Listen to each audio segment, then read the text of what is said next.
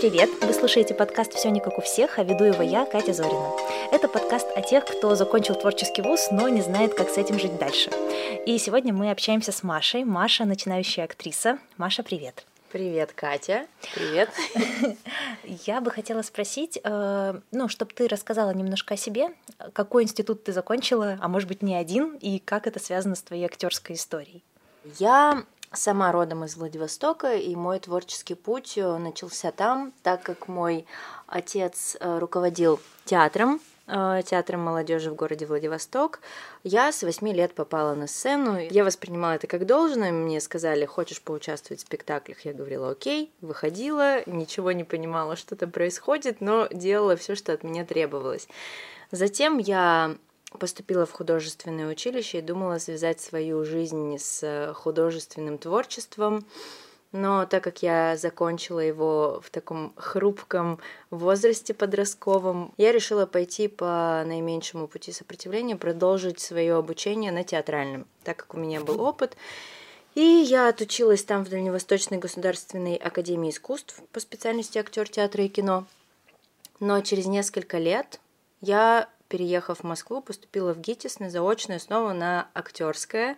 Это был режиссерско-актерский курс, так как э, бытует мнение, что с дипломом столичного вуза большая вероятность куда-то пробиться и попасть. И ребята, которые оканчивали во Владивостоке наше учебное заведение, рассказывали много совершенно безумных каких-то историй о том, как им не удавалось устроиться на работу из-за диплома Владивостока. А, я, наверное, поясню, что ГИТИС — это один из лучших театральных институтов, или, по крайней мере, лучший институт для актеров, а может быть и для режиссеров. А, есть такой вот ореол вокруг ГИТИСа, и, наверное, каждый, э, кто мечтает быть актером, хочет поступить в ГИТИС. Это правда так? Да, и более того, я очень поздно начала выезжать из своего родного города, и когда у меня появилась возможность поступить в ГИТИС, первый вопрос, который у меня крутился в голове, почему я не пробовала этого раньше. А мне было на тот момент уже 27 лет. Мне предлагали поступать с 18-летними ребятами во все остальные... Ну, просто чтобы набраться опыта, понять, как это все происходит. А мне было дико страшно. Я думала, я же уже такая взрослая. Вон ребята после школы почему-то у них хватило смелости, поехали, читают басни, стихи. А я же уже тетя, 27-летняя. Я не могу пойти, меня там вычислят. Я перебью Машу. Маша просто выглядит на 14 с половиной, и, конечно, когда она говорит про взрослую тетю, это звучит крайне забавно. Ну, тогда у меня было такое внутреннее ощущение, что меня вычислят и пристыдят, погрозят пальчиком и скажут, как вы, вы уже такая взрослая, тут хлеб у молодых отбираете. На самом деле это действительно такое трепетное чувство, когда ты переступаешь порог в ГИКа, ГИТИСа и Особенно если ты человек из далеких краев, э, у которого нет возможности часто посещать Москву и Санкт-Петербург и видеть э, актеров, театры вот эти легендарные, и у тебя такой трепет и благоговение перед всем этим, что э, тебя парализует от страха и волнения. А это правда, что поступать на актерский можно до 27 лет, после 27 нельзя? Даже, по-моему, до 25, до 27 лет это для мужчин. Не знаю, насколько это категорично, но девочки после 23 рассматриваются уже так с трудом, насколько мне известно.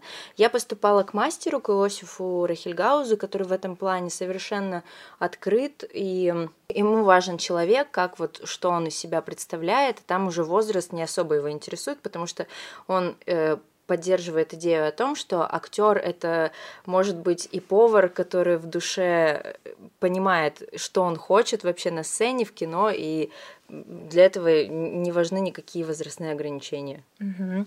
Я думаю, что не все слушатели подкаста представляют, как выглядит поступление в творческий актерский вуз. Не могла бы ты рассказать, как это происходило у тебя? А, да, сначала ты проходишь подготовительные курсы, даже не курсы, а как подготовительный этап к поступлению. Ты знакомишься с мастером, э, проходишь определенные консультации, рассказываешь о себе, читаешь какой-то материал, и затем тебя пропускают дальше на прослушивание, так как это курс режиссерский, вы поступаете вместе с режиссерами. Это ребята, которые также пробуют свои э, силы, начинания вместе с вами. Вы готовите какой-то отрывок, э, этюд, показываетесь, и после все, всего подготовительного этапа, если все хорошо, вам дают добро на подачу документов в ГИТИС. Вы подаете документы и уже проходите э, классические этапы поступления, как первый, второй тур. Это первый чтецкий конкурс, где вы читаете стихи, басню, отрывки из прозы, э, поете, потом пластика. Следующий тур вы проявляете свои навыки и умения пластического жанра, такие как танец, акробатика, все, что умеете. И третий тур это собеседование. Там м, с тобой говорят по душам, можно сказать. А, рекомендуют готовиться, э, читать про режиссуру, про спектакли, смотреть, узнавать биографии актеров, но также могут задать совершенно неожиданные вопросы, например, о том, как вы относитесь э, к тому, что происходит в таком-то городе мира, э, э, спрашивают о том, интересуешься ли ты миром вокруг тебя. Не только театральной жизнью, но и вообще всем, что происходит в жизни. Ну, звучит не как очень просто. Да. Я не знаю, как, сколько сейчас конкурс, да, сколько человек на место, но знаю, что, допустим, в начале 90-х это было примерно 300 человек на место. Это вот конкретно в ГИТИС и Театральная академия на Маховой в Питере. Ты знаешь, какой сейчас был конкурс на поступление примерно? Я про этот год не могу сказать, но в мой год вот к нам 200 э, человек поступало на тот курс, куда я поступала. Это был 19 год. Из них поступило 20 актеров и 15 режиссеров. Ну да, актерское поступление это действительно достаточно большой труд. Э, и, конечно, истории про то, что случайно зашел, случайно сходил на актерский конкурс и вдруг внезапно поступил на актерский, но это, скорее всего, легенды. Я лично не знаю таких персонажей. Вот. А, и тем не менее, ты два раза поступала э, во Владивостоке и потом еще в Москве. Угу.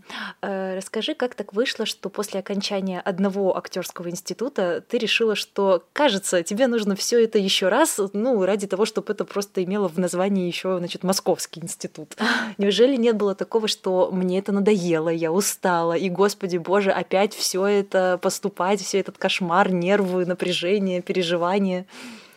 Ты знаешь, я когда поступила, я снова окунулась в эту атмосферу студенчества, и не просто студенчества, а еще театральной мастерской, и это особый вид э, удовольствия, связанного со сложностями, конечно, это все не так просто, но это такой волшебный этап. Я даже сейчас, когда хожу на какие-то студенческие показы, меня так немножечко зависть берет от того, сколько в них свободы, несмотря на то, что они ограничены форматом учебы, но это такой период прям романтики, какого-то безрассудства, просто поиска себя, где ты не обременен никакими бытовыми вопросами. Я считаю, что если есть возможность это попробовать и желание, то надо пробовать, несмотря ни на что, ни на какие сомнения, а идти к этой мечте. Угу.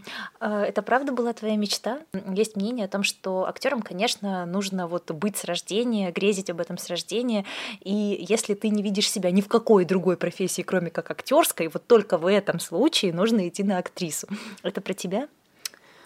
Очень хороший вопрос ты мне задала, потому что я на него отвечаю до сих пор так как э, я из э, театральной семьи, я с детства с театра, и мне казалось, что это как э, дорога, которая идет по накатанной, и я не сама это выбрала, хотя я с детства знала, что мой отец снимался в кино, и я увлекалась фильмами, меня интересовали актеры, работа в кино. У меня была мечта также играть. Я помню, как играла в компьютерную игру и там героиня, там такая сцена, знаете, как в компьютерных играх бывают ролики э, с каким-то сюжетным фрагментом, и я сама в комнате разыгрывала этот фрагмент, представляла, как если бы по этой компьютерной игре снимали фильм, то я бы хотела бы играть эту главную героиню, и когда я попала в театр, я поняла, что там есть э, масса своих сложностей. Это все не происходит вот так. Ты захотел, ты стал актером. Надо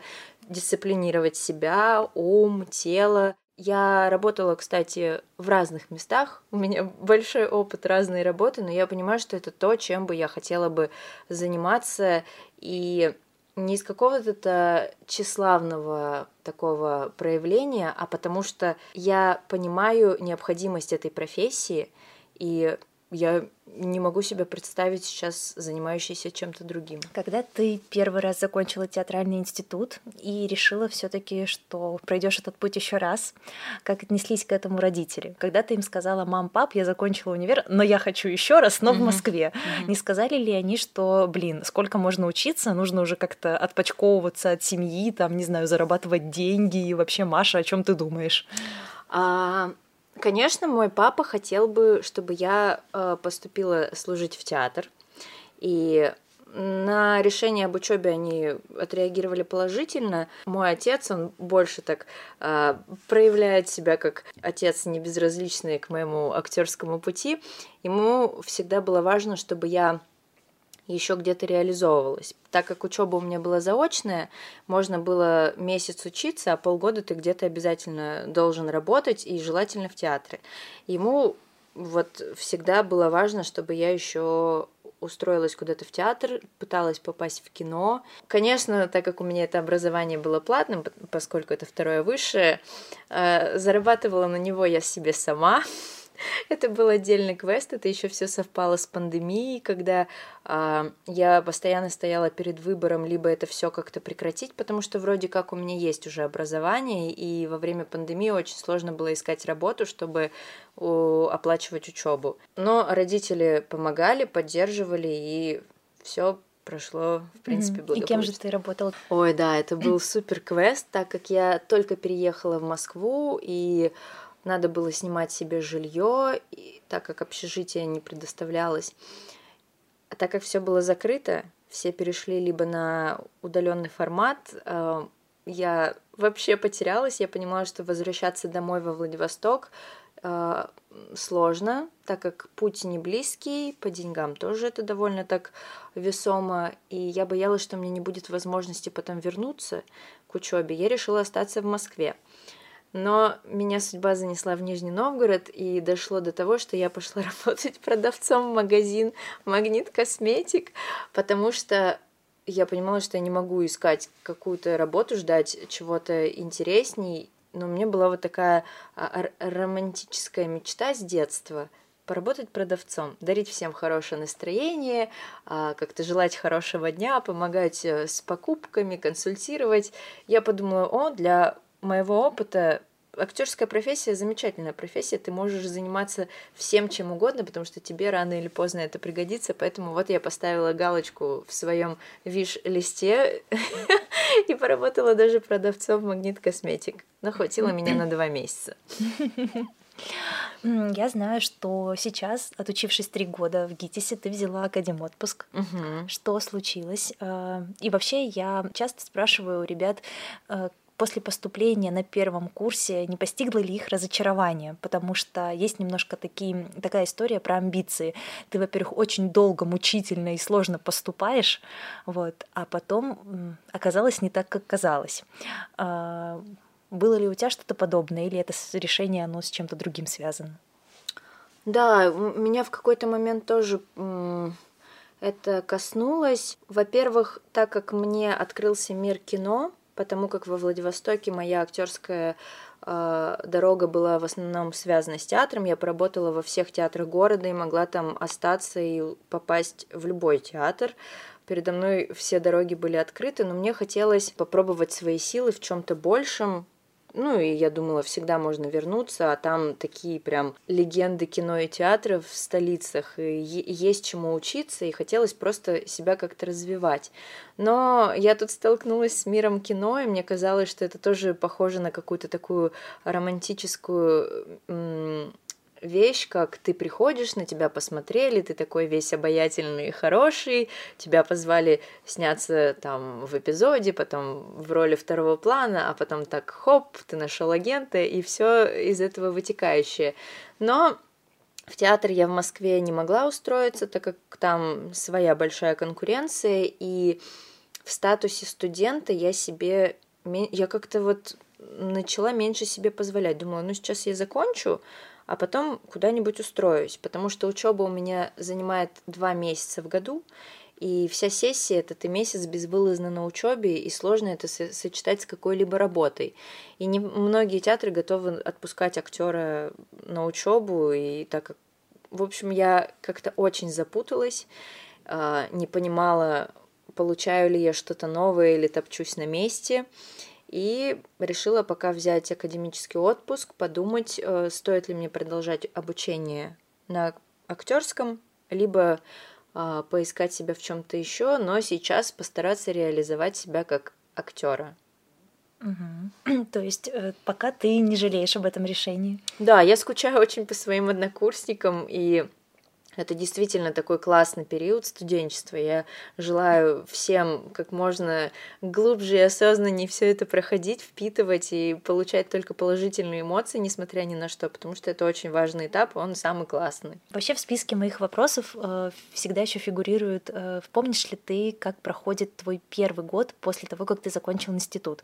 Ну, можем, может быть, с тобой считать, что вот этот год академического отпуска, mm. э, когда ты э, ну, отпочковалась от статуса студента, для тебя, скорее всего, открылось что-то новое. Вот. Э, вообще, как бы ты его описала? Насколько это соответствовало твоим ожиданиям? Или, может быть, это какой-то бешеный уровень тревожности?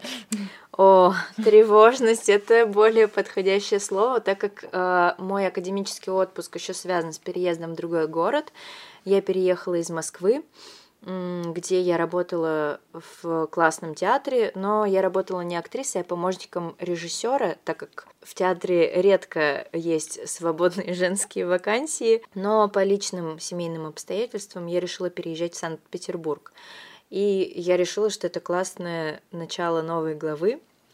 И тут все, мне кажется, немножечко по-другому. В Москве все как-то безгранично везде, как будто бы что-то происходит. Здесь более узкий круг э, знакомых, э, которые между собой так или иначе пересекаются. Свой прекрасный вуз есть, э, вот РГС. Угу, Театральная академия на Маховой. Да. да.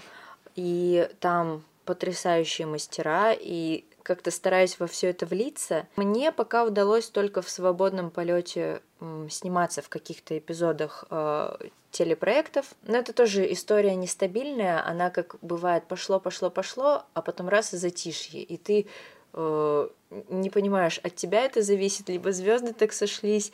Поэтому это вызывает такую тревогу и непонимание, куда двигаться дальше. Скажем так, остановка учебы немножечко дала мне возможности посмотреть больше на себя и рассчитывать на свои силы. То есть я уже не воспринимаю себя как студента, который в режиме ожидания, что что-то случится, кто-то где-то его позовет. Я уже больше стараюсь рассчитывать на себя и просто выбирать то, что мне хочется, и идти в этом направлении. А, я думаю, что еще очень интересно, и вообще мало кто из людей представляет, как устроиться на работу в театр. А, это здорово, что у тебя уже есть опыт работы и в театре, и в кино. Ты, как человек, который уже закончил театральный институт и получаешь второе театральное актерское образование, вот сказала, что поработала во всех театрах Владивостока.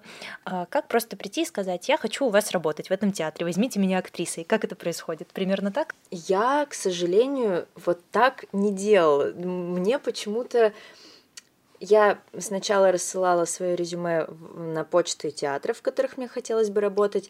А, мне ответила, наверное, из 20 кандидатур всего две. Спасибо, не надо.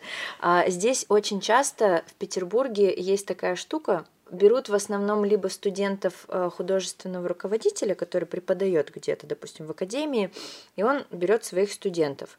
И мне так и написали, спасибо за ваш интерес, но у нас у мастера свои ученики, и после выпуска мы берем их на работу. А, в каких-то театрах мне писали, что это в основном частные театры, что у нас друзья играют в спектаклях, поэтому мы, вот если нам кто-то понадобится, то мы обязательно вам дадим знать. Короче, надо как-то со всеми знакомиться, а, расширять круг интересов, ходить на мероприятия, заявлять о себе. И я думаю, что из этого что-то получится обязательно. Вот я ходила в ТЮЗ, я просто шла мимо, я отправляла туда тоже свое резюме, мне никто ничего не ответил. Но когда я зашла своими ножками в, в, к администраторам, говорю, здравствуйте, так и так, приехала из Владивостока, хочу к вам в театр, скажите, помогите.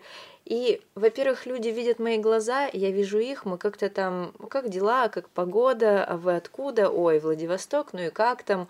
Слово за слово, и люди к тебе уже чуть-чуть больше располагаются, чем ты звонишь по телефону, либо пишешь какой-то e-mail, и там был мужчина, мне показалось, что он один из режиссеров, либо какой-то уже почтенный возрастной актер. Он ко мне очень расположился, он дал мне прям по пунктам сказал, что мне нужно сделать. А, и очень часто в театрах э, за принятие на работу актера отвечает директор. И он мне так настоятельно и рекомендовал распечатать свое резюме, найти директора, прям караулить э, его у служебного входа и в руки лично дать ей мое резюме, чтобы она меня увидела.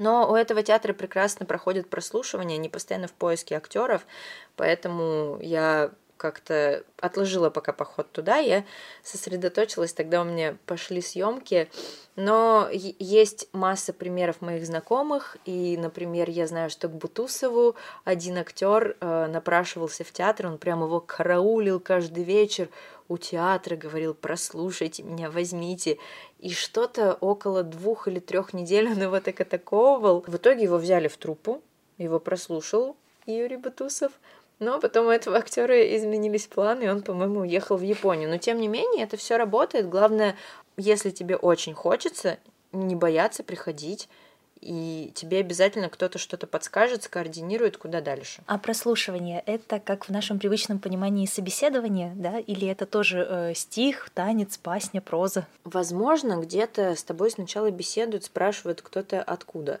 Чаще всего это показ на сцене, либо в каком-то репетиционном зале, очень часто просят парные прослушивания устроить, э, не читать стихи, басню или петь, а найти себе какого-то партнера, актера, подготовить с ним отрывок, и вас смотрят прямо уже на сцене, в деле, просто говорят «Здравствуйте, как вас зовут?», вы показываете отрывок, спасибо, все. И дальше уже либо что-то идет.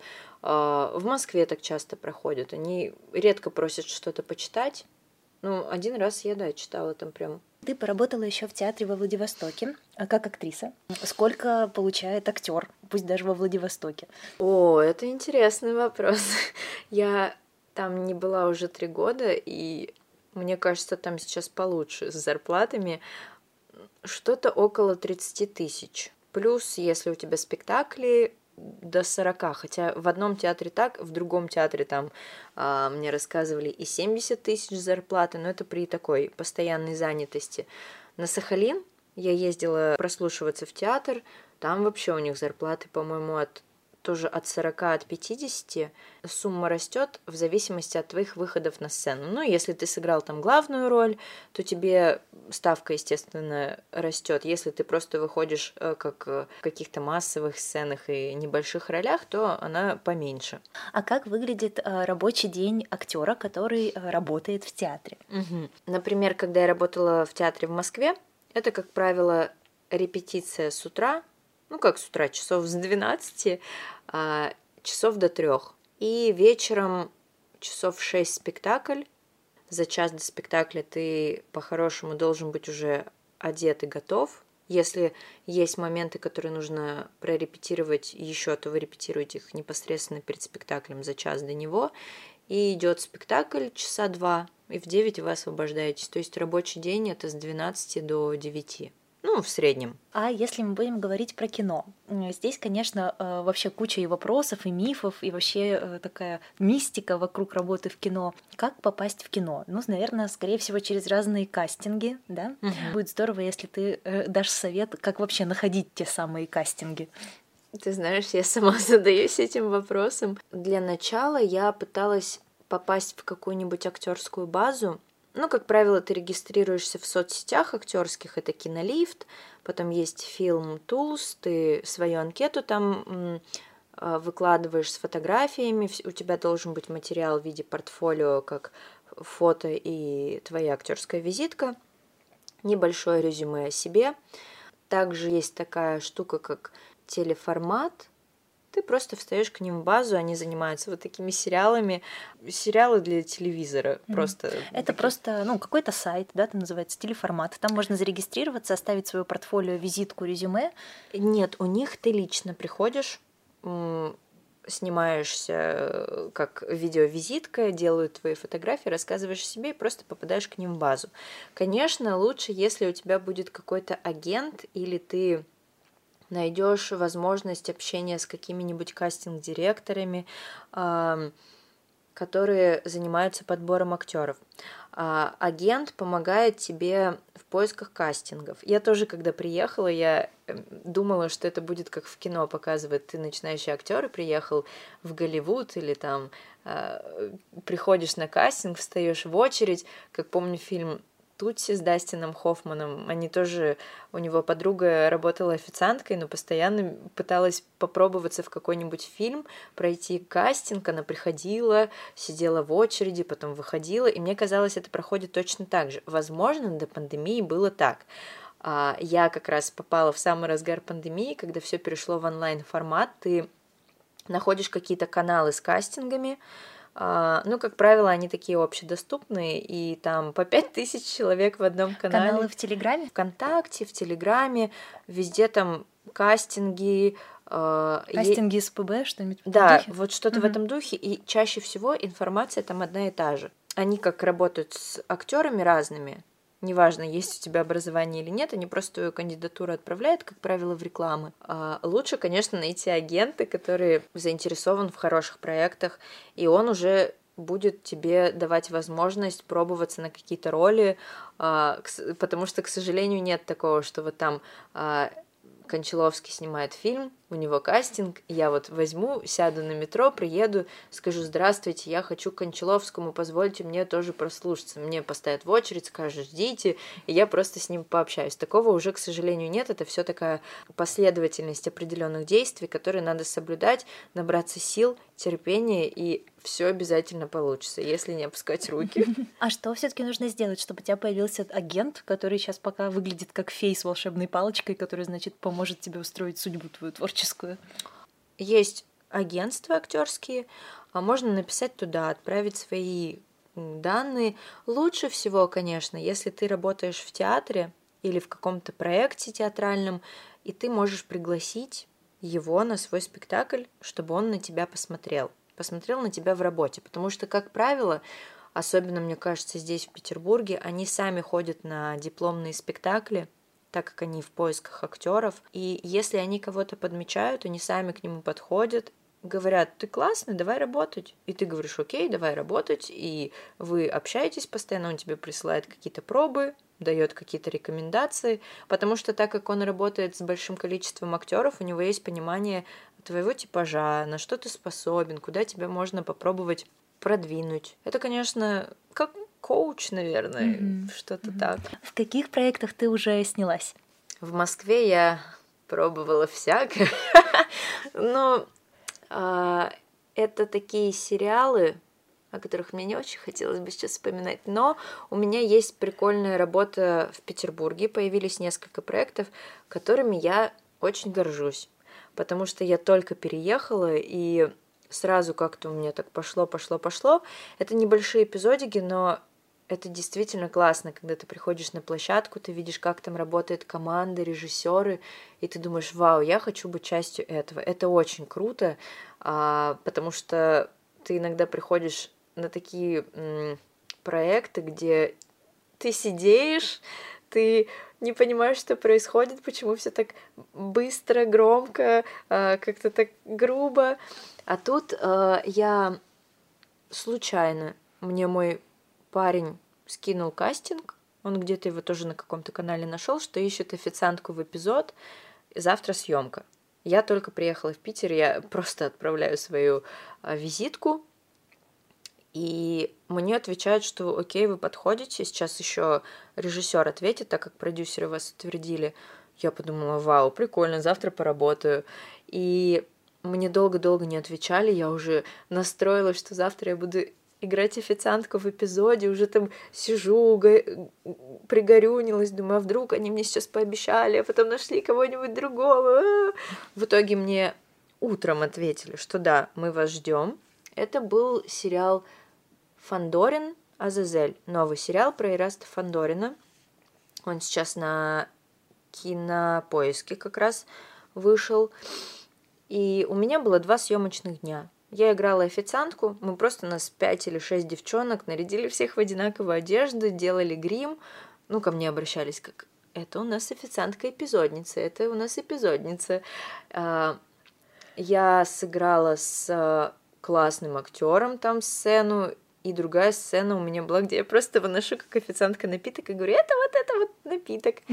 Я очень была рада, потому что для меня, как для человека, который только приехал, даже такая маленькая роль, и я была не уверена, что меня вообще там будет видно, но я получила удовольствие от процесса, когда ты видишь, что люди работают, съемки, было очень классно. И там меня заметили и предложили мне в другом фильме сняться. Он сейчас в производстве. А, но от, от этой же продюсерской компании. То есть я там так сработала, что на меня обратили внимание и предложили еще участие в одном проекте. Это тоже эпизод, но там вообще было супер. Там профессиональные актеры, там вся команда, они как дышат все одним, я не знаю, одним ритмом, и действительно, вот когда ты оказываешься в таком проекте, ты прям растекаешься от счастья и думаешь, как круто, вот бы так было бы дальше. Этот проект еще нельзя называть? Ну, пока да, он в производстве, и это фильм, а, был сериал, вот два сезона этого сериала, а третий они решили сделать фильмом. Я не успела на шапку. Эта шапка, это когда завершаются съемки, то все а, собираются и отмечают а, финальную смену. К сожалению, я не успела на шапку, о чем жалею, но это был такой классный опыт, и я вот с теплом его вспоминаю и мечтаю, что когда-нибудь такое еще будет. После этого я снялась еще в сериале Великолепная пятерка. Там я сыграла в одной серии, потом еще был сериал «Лихач», 31, а там искали молодую девчонку 18 лет, и я как-то так просто для а, проформы сняла пробу, потому что думаю, ну какой, ну 18 лет, ну что смеяться, я как бы хорошо молодо я еще не выглядела, но мне казалось, что будет видно, что мне не 18, но меня тем не менее отобрали, я тоже, у меня там было две смены, прикольно я там с Панфиловым работала, классный такой актер. Правильно ли я понимаю, что по сути кастинг это когда ты сам на телефон дома напротив окна снимаешь какую-то пробу, какой-то текст читаешь, и это по сути есть кастинг? Да, ты получаешь текст для самопроб. Это какой-то отрывочек, который ты должен снять, Хорошо, если у тебя есть какой-то дома человек, который может кидать тебе реплики, потому что были моменты, когда я была одна, я не знала, что делать, а, потому что это очень сложно технически, либо записать на диктофон реплики, которые тебе должны кидать, и ты на них должен... Это все так долго вымерять. В идеале ты просто э, на каком-то фоне однотонном готовишь себе образ, на ту роль, на которую ты пробуешься. Не так дома умылся, причесался, еще продумываешь себе какие-то детали внешние, а, характер персонажа и делаешь самопробу. Ставишь себе телефон не фронтальной камерой, а обычный, чтобы на себя не смотреть, и отправляешь потом свою пробу. Угу. И кастинг-директор, да, или продюсер, они отсматривают сотни таких видосов и выбирают актера, да, потом пишут да, тебе. бывают, не отсматривают. Вот я на днях э, сняла пробу на там искали в какой-то сериал э, девчонок, там аж пять актрис искали на пять ролей. Я буквально в течение полутора часов, как появилось это объявление, снимаю дома себе там э, самопробу, отправляю, и до сегодняшнего дня у этой пробы ни одного просмотра. Я понимаю, что там большой поток, видимо, желающих, потому что это канал. Там, ну, подписчиков, наверное, около тысячи точно, и, видимо, не успевают всех просматривать. Но я надеялась, что я так быстро отправила mm-hmm. свое письмо, что оно будет одно из первых просмотренных, хотя бы чтобы посмотрели на меня. Но там ноль просмотров, поэтому я уже забила. А когда вас утверждают по самопробам, вы приезжаете на площадку, а есть ли репетиция в таких проектах? То есть э, в сериалах, когда тебя утверждают на эпизод, репетируете ли вы? Или это тоже как один из э, популярных мифов, когда вам раздают текст, э, вы прям перед камерой прогнали его и тут же снимаете, никаких репетиций? Вот я на таких проектах не была, но моя коллега рассказывала, что у них это, кажется, называется callback, когда твоя проба проходит, и тебя приглашают уже на встречу с режиссером. То есть из всех претендентов ты наиболее подходящий, с тобой еще не определились точно, но тебя приглашают к режиссеру и продюсеру с каким-нибудь актером, который тоже вот с тобой будет играть в паре.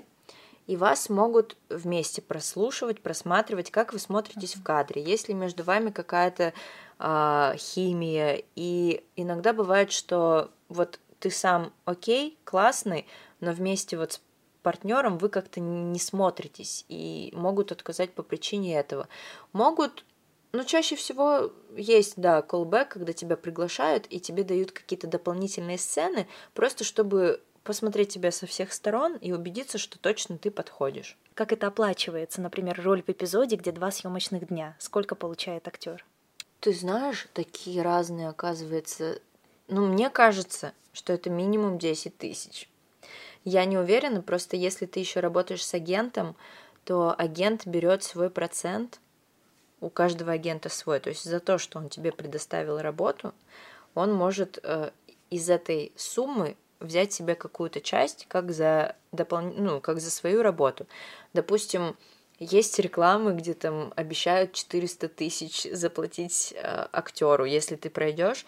Я мечтала попасть в, эту, в какую-нибудь такую рекламу, потому что когда я платила за обучение, э, я думала, вау, я могу сняться в рекламе и оплатить большую часть своих лет учебы за один раз, ну или какие-то дела решить. Но, как правило, в такие рекламы я не попадала. Но там вот, если 1400, условно говоря, минус 20%. Плюс, э, если ты эпизодник, они тоже бывают разные. Вот, допустим, актеры массовых сцен — это ребята, которые без актерского образования могут просто походить на заднем плане, создавая такую массовку.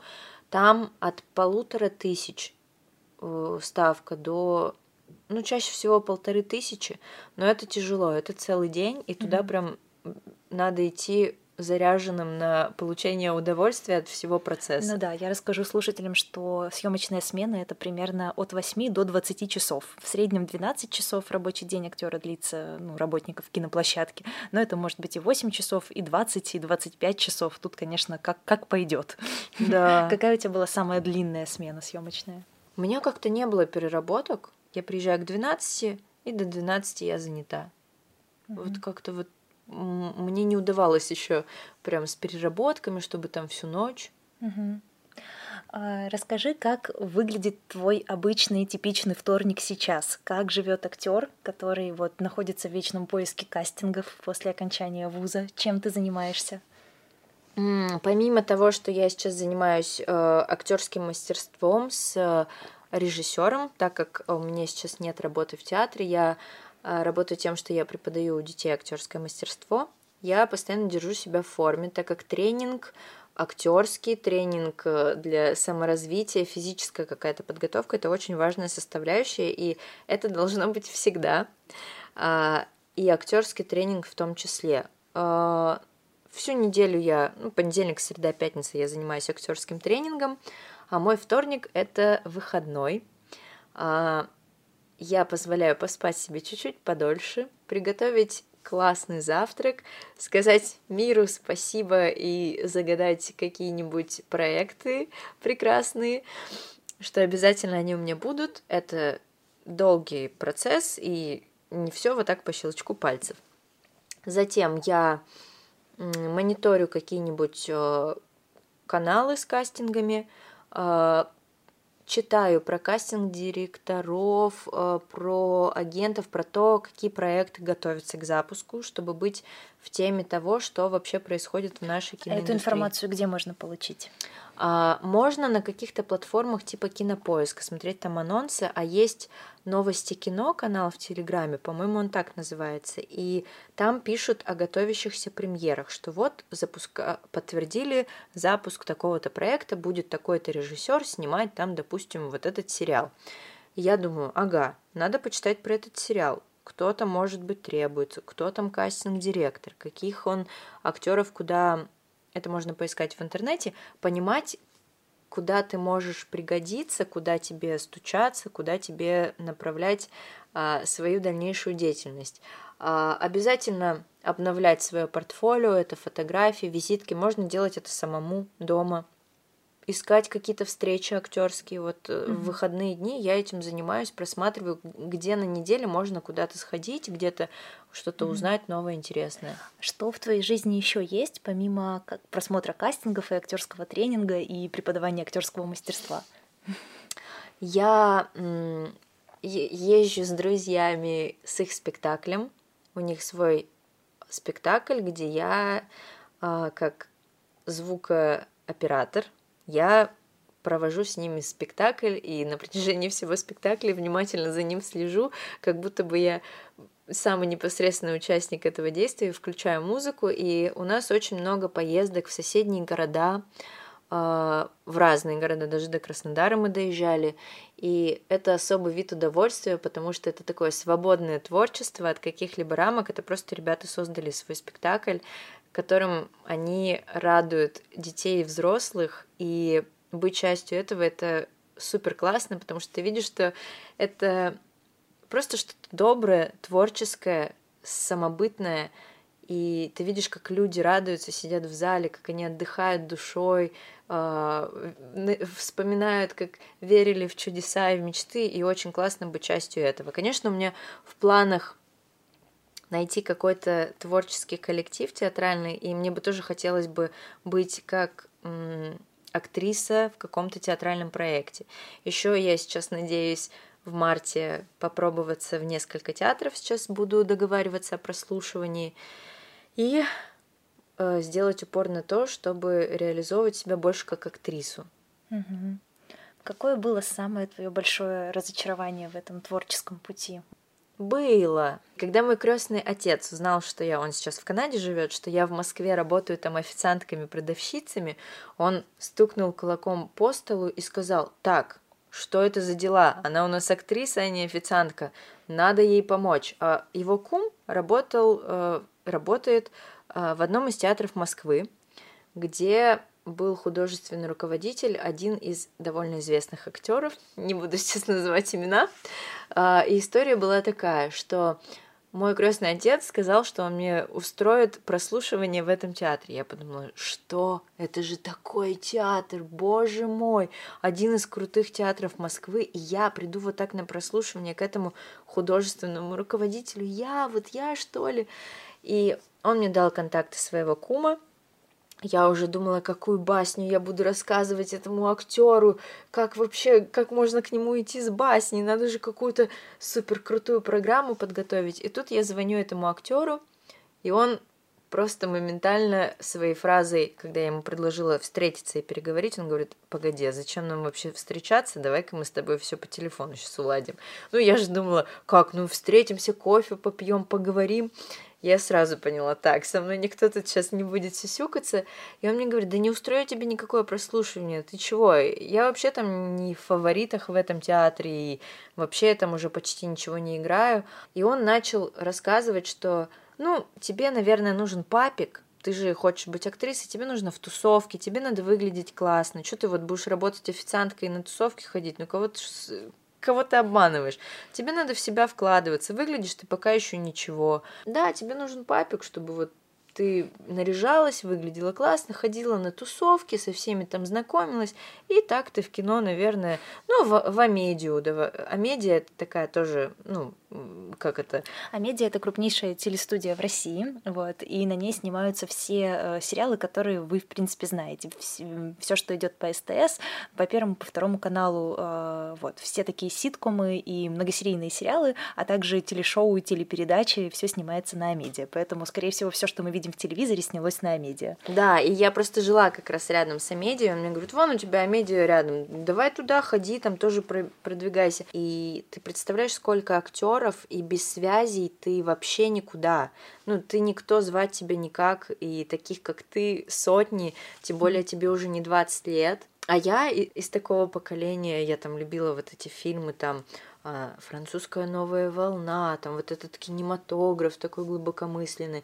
Я же читала биографии актеров, как там, ну, у них как-то это все, то есть режиссер ищет новые лица, режиссер там как-то а, актеры, ну, как-то мне казалось, что у них все это легче, проще, а у нас кумовство, знакомство. И я не говорю, что обязательно так. Просто мне, к сожалению, попалось мнение человека, который уже хапнул горечи в этой профессии, и он, безусловно, мне очень много дельных советов дал, но он сказал, что я на профессию, допустим, обижен, потому что мне не давали играть в театре то, что я хотел, потому что я в немилости. И меня очень прям отравил этот этот момент какой-то случайности, как будто бы это действительно случайность, что повезет или не повезет. И когда ты не знаешь, на что тебе рассчитывать, а ты будешь как тыркаться, пыркаться, и вдруг повезет, а вдруг нет, вдруг тебя кто-то заметит или нет, меня это очень, конечно, загнало в саму себя. Я очень загрузилась, потому что есть какой-то элемент продажи, ты должен себя продавать, быть всегда таким э, удобным и во все агентства, которые, где с актерами работают, мне нигде никто не отвечал. Я отправляла свои, э, свои портфолио. Я думала, напишите хотя бы, извините, нам такой типаж не нужен. Мне никто не отвечал. Но я сейчас совершенно другого мнения. Считаю, что просто надо работать над собой, ставить перед собой четкие конкретные цели, куда-то именно стучаться, а не во все двери вдруг тебе где-то ответят.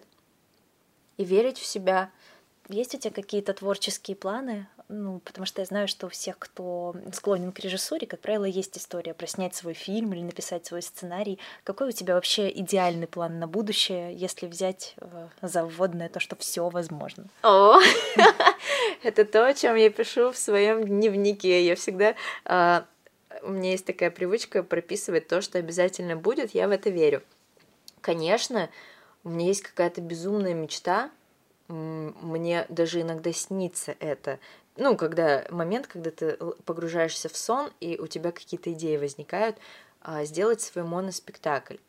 Я как-то прочитала про путешествие героя через плеяду архетипов, где, ну вот это, знаете, психология, может быть, кто-то с этим сталкивался, когда ты а, проделываешь этот большой путь героя, и мне хотелось бы сделать спектакль о просто своем пути как не то, что я в чем-то лучше или хуже, а просто поделиться опытом, что все мы рано или поздно можем начать все с чистого листа. И да, у нас профессия, которая где-то она в ней есть такое понятие эйджизм, что лучше быть ты гораздо более востребован, когда ты молод, там такой горяч.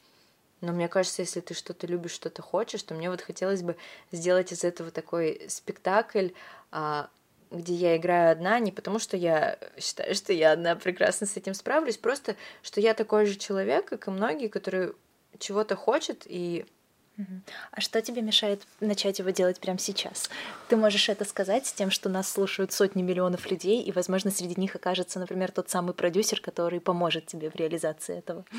Вот, у меня есть идеи касаемые, касаемые моей биографии, и ну, я не знаю, как это все соединить. То есть, наверное, нужен какой-то действительно режиссер, э, человек, который поможет посмотреть со стороны и как-то это оформлять, потому что у меня вот, к сожалению, не было опыта работы самой а, в, в таком проекте. И я понимаю, что это начинает ну, костюмы, ладно, еще можно, там реквизит я люблю делать сама а как-то просто помочь это все скомпоновать в, в один какой-то сценарий, который можно было бы притворять в жизнь. И, конечно же, я верю, что сейчас меня пригласят в какой-то супер крутой проект, а, где мне дадут главную роль, и вообще все увидят, какая я классная и молодец. И буду сниматься в кино, в сериалах и в театр сейчас строюсь. Да, это тоже. Это так. Маш, скажи, а есть у тебя какие-то планы, не связанные с театром из серии а, выйти замуж, родить ребенка, построить дом? Да, это, это очень важный момент.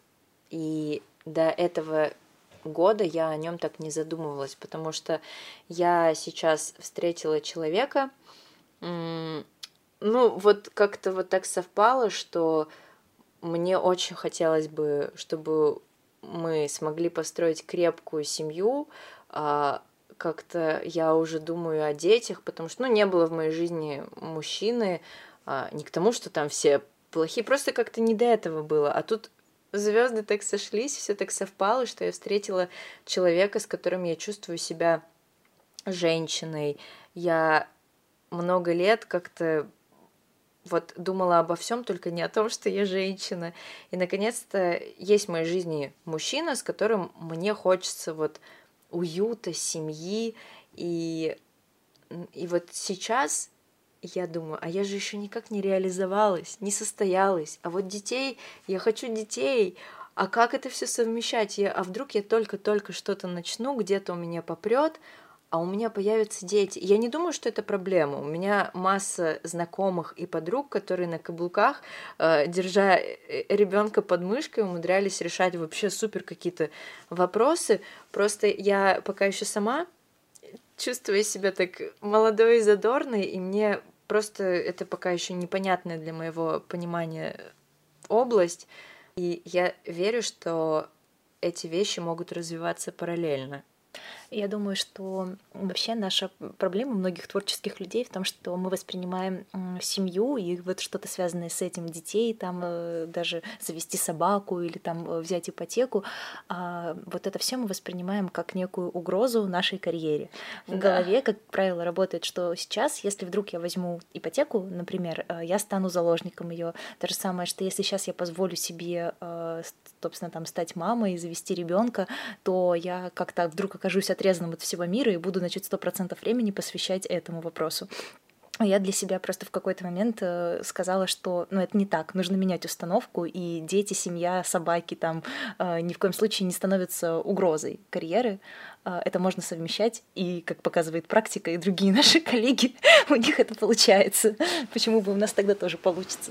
Да, Маша, спасибо большое. У нас получился такой немножко э, терапевтический подкаст, немножко история про лайфхаки. Я думаю, что мы постараемся внизу указать э, ссылки на телеграм-каналы и на другие источники кастингов, э, да, может быть, актерских портфолио, которые помогут начинающим актерам. Спасибо большое, что вы слушали подкаст. Это был подкаст «Все не как у всех». Его вела я, Катя Зорина, и с нами была сегодня Маша Галкина. А, я думаю, что мы также укажем социальные сети Маши, можно будет подписаться, посмотреть ее визитку, фотографию, чтобы если вдруг среди вас есть какой-то продюсер, а, который позвал Машу в гениальный фильм. Подписывайтесь на нас, пожалуйста, во всех социальных сетях, ставьте лайки и отправляйте этот подкаст друзьям. Все, всем пока-пока.